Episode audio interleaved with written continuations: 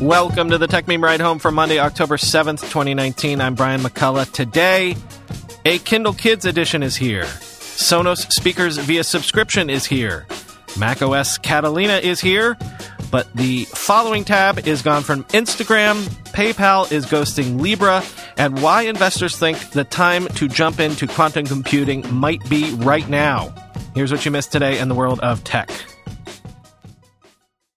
Amazon has debuted a $110 Kindle Kids edition with a choice of four cases and one year of free time unlimited and reading rewards like achievement badges.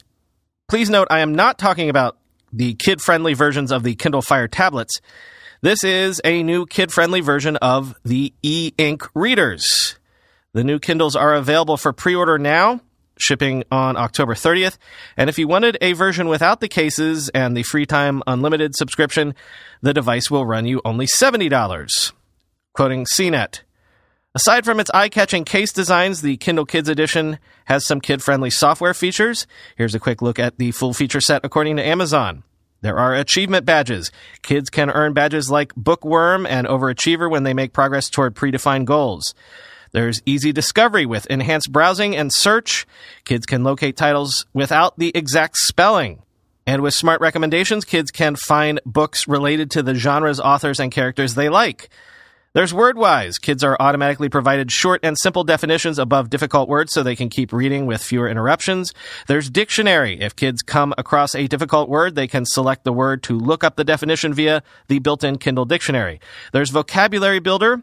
Words looked up in dictionaries are automatically added to Vocabulary Builder and turned into flashcards for future review and learning. And there's kid-friendly wallpaper, a unique set of lock screen wallpapers designed specifically for kids. End quote. If you're not familiar with that free time unlimited subscription package, it has been around for a while now. It's sort of an all encompassing subscription for kid friendly books, movies, TV shows, audible books, and even apps and games for Fire devices, Kindle devices, and even iOS and Android.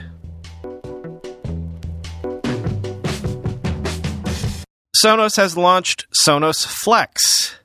No, it's not a new smart speaker. It's actually a subscription service for Sonos's smart speakers. With Sonos Flex, you can now rent Sonos speakers by the month, starting at around 15 euros per month.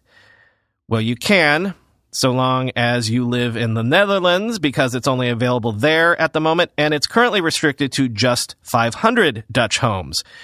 But hey, even hardware makers want a piece of that sweet subscription revenue, right? Here are the deets from The Verge. 15 euros per month will get you two Sonos One smart speakers that can be paired together or used separately in different rooms. That would run you 458 euros if purchased at Sonos. For 25 euros a month, you get one Sonos Beam soundbar and two Sonos One speakers for TV audio. That would be 907 euros if purchased at Sonos. 50 euros per month gets you the Playbar, a subwoofer, and two Sonos One speakers for a more robust home theater setup. That would run you 2,026 euros if purchased separately. The speakers are available in either black or white and will be automatically replaced with the latest models as they're released.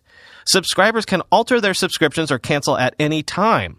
Orders take about four days to process and delivery is free with an option for free professional installation of the 50 euro system offered to Amsterdam, end quote. So why trial only in the Netherlands for now? Well, Sonos is headquartered in the Netherlands. And I also find it interesting that this is not a rent to own situation. They don't want you to own stuff anymore. A lot of people don't. Again, this is subscription hardware as a service, which really seems to be the way that a lot of hardware is probably going to go in the very near future. Instagram says it is removing the activity feeds following tab, which until now showed users what their friends were liking across the Instagram platform. Instagram's reasoning here, according to them, no one used the following tab. Now, I don't know about that. I mean, I feel like it was something people tended to do to keep an eye on the creepy stuff that their friends were grokking on Instagram. But Insta does make a compelling argument, quoting Katie Notopoulos in BuzzFeed News. Instagram launched its following tab as an early feature back in 2011, long before its Explore tab debuted. At the time, following was the best way to discover new content since it would show you things your friends were liking. But that's no longer true now that Explore has established itself as the primary means of discovering new stuff on Instagram. Now that following has disappeared, it's likely few people will notice that it's gone. Vishal Shah, Instagram's head of product, told BuzzFeed News it wasn't a feature that people used frequently and that the company suspected many users didn't know it existed. And for those that did, it was often a source of unwelcome surprises. Quote, people didn't always know that their activity is surfacing, Shah said. So you have a case where it's not serving the use case you built it for, but it's also causing people to be surprised when their activity is showing up, end quote. As Notopoulos says in her piece, we're probably better off without the ability to passively stalk people's activity on social media. Or as she puts it, quote, with the following tab gone, HPs, which she defines as horny people, will now be able to live their horny lives as they choose without showcasing their horniness on main. Carry on, HPs, end quote. And from the You Had to Know This Was Coming eventually file, the Financial Times is reporting that Apple has recently begun approaching major music labels to discuss their ability to bundle Apple Music subscriptions together with Apple TV Plus subscriptions for one low monthly fee. But so far, and tell me where have we heard this before, the record labels are not so thrilled about this idea, fearing that this would devalue their music libraries. Quote, while some labels are open to the idea, people at one big record company said they had concerns and that the industry was growing more wary about its relationship with Apple, which strong armed labels a decade ago into selling individual songs for 99 cents on iTunes. In recent years, the success of streaming services such as Spotify and Apple Music has helped a recovery in the music business. But executives fear that margins may be hurt if Apple undercuts the $10 monthly price that Spotify, Apple Music, and others charge, end quote. Now, of course, Apple would own all of the rights to the Apple TV Plus material if they did a super bundle.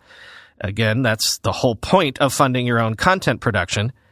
But for the other half, it would still need the okay from the record companies to change the terms of its music licenses.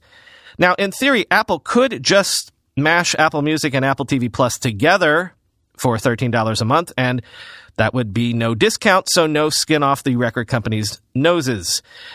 But if you do any kind of discounting, well, that's the problem. Somewhere, Steve Jobs is banging his head against a wall because nearly 20 years on from the birth of iTunes, Apple still has to fight the record companies tooth and nail every time it wants to do something new in digital media.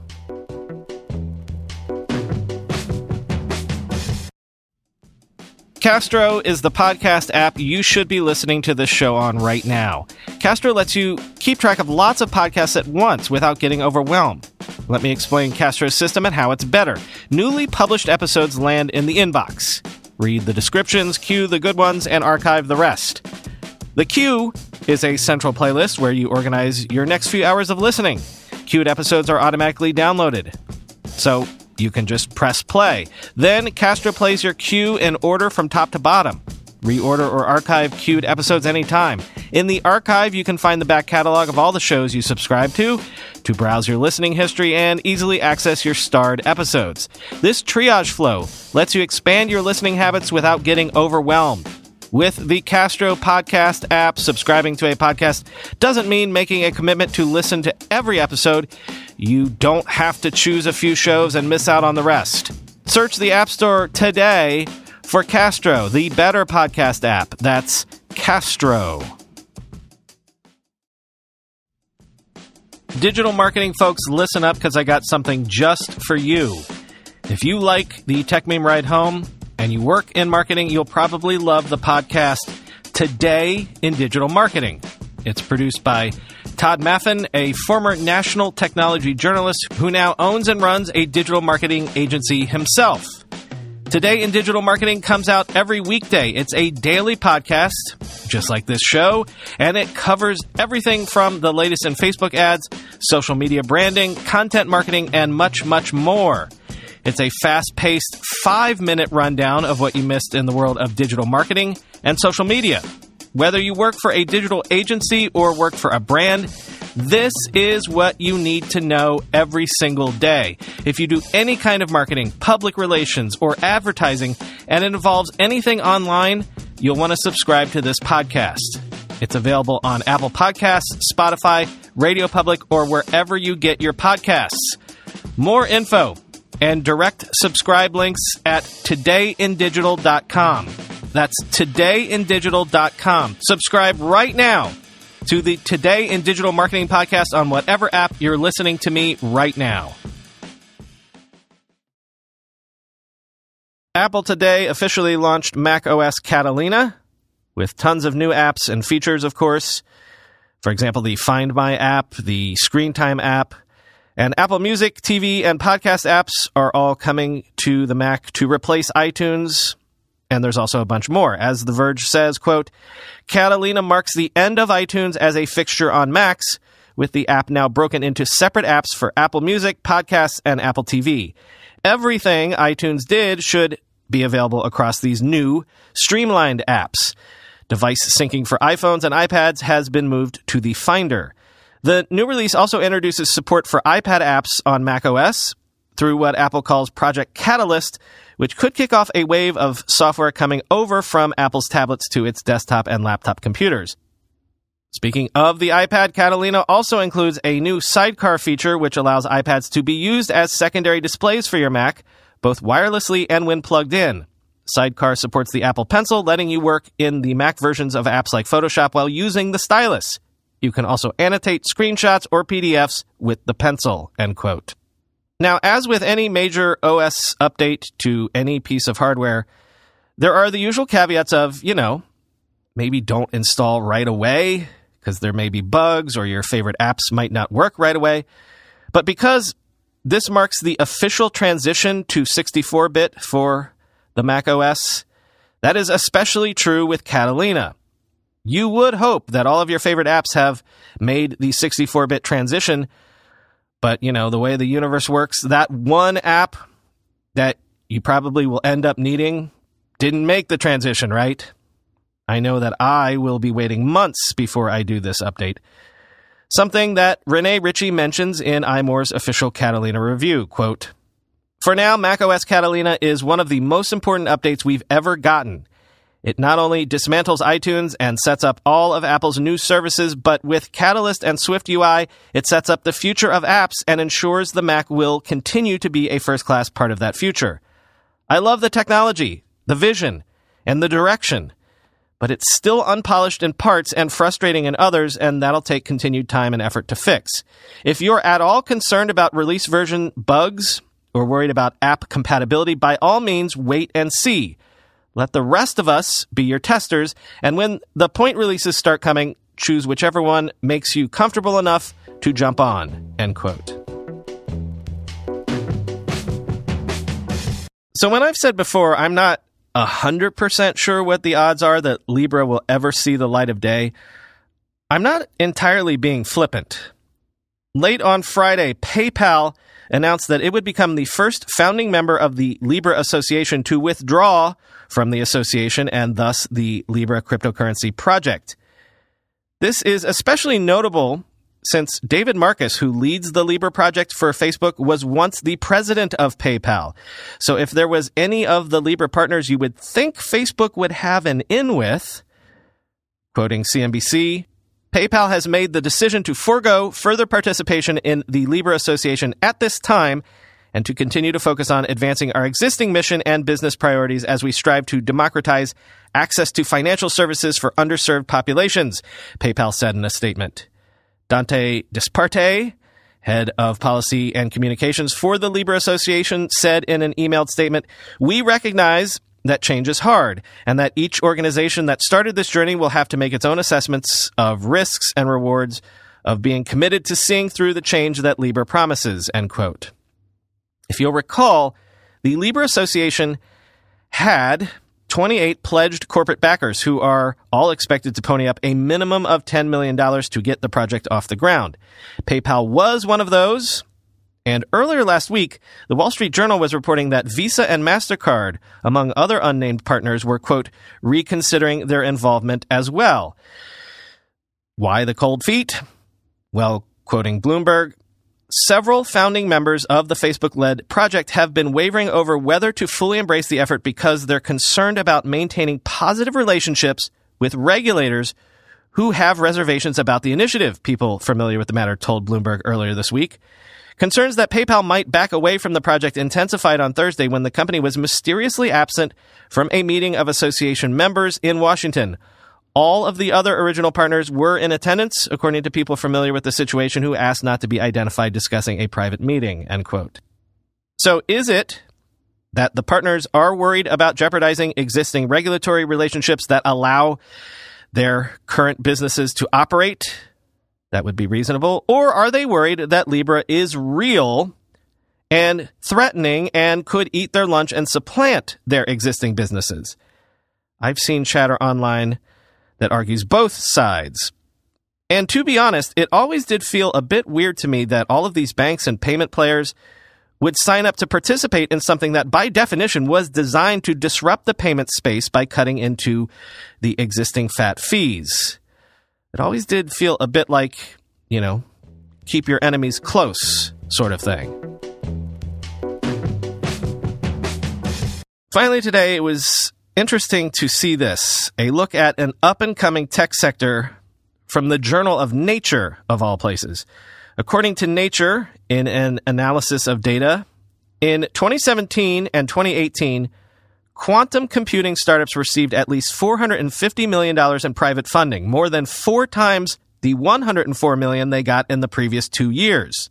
Quote, few doubt that quantum technologies will eventually yield useful and potentially revolutionary products. Alongside government investments, hundreds of firms are rushing to invest in the field with big names such as IBM, Google, Alibaba, Hewlett Packard, Tencent, Baidu, and Huawei all doing their own research.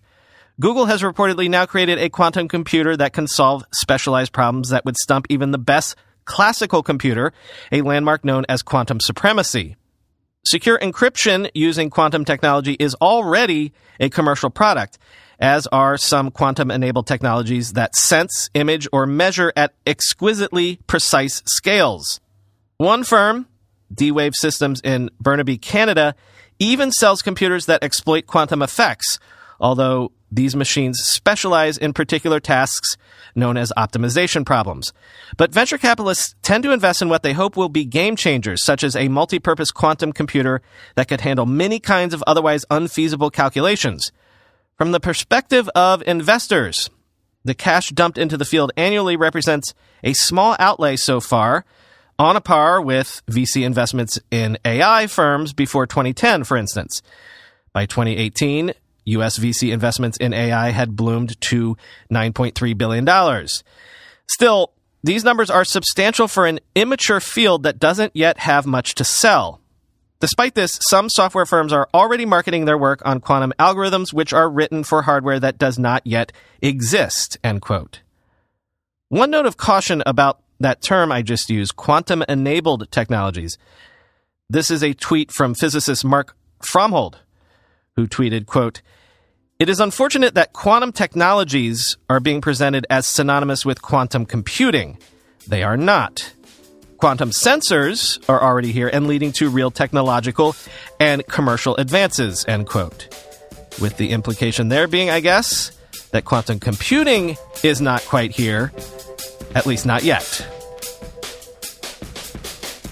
So I did finally get all caught up with Succession over the weekend, so I was current as of last night's episode. I do get why some people don't like that show for political reasons or even for not being able to find a character you can root for. But if you can look past that stuff, I don't know, y'all. It's the highest level comedic tragedy. The writing is so, so smart. And even if every single character is hateful, if you can be objective about that, man, the plot machinations on that show are just brilliant. My favorite quote from my weekend of binging and catching up quote Is there any booze in here? No. There's only Emily Dickinson and low thread count sheets. talk to you tomorrow.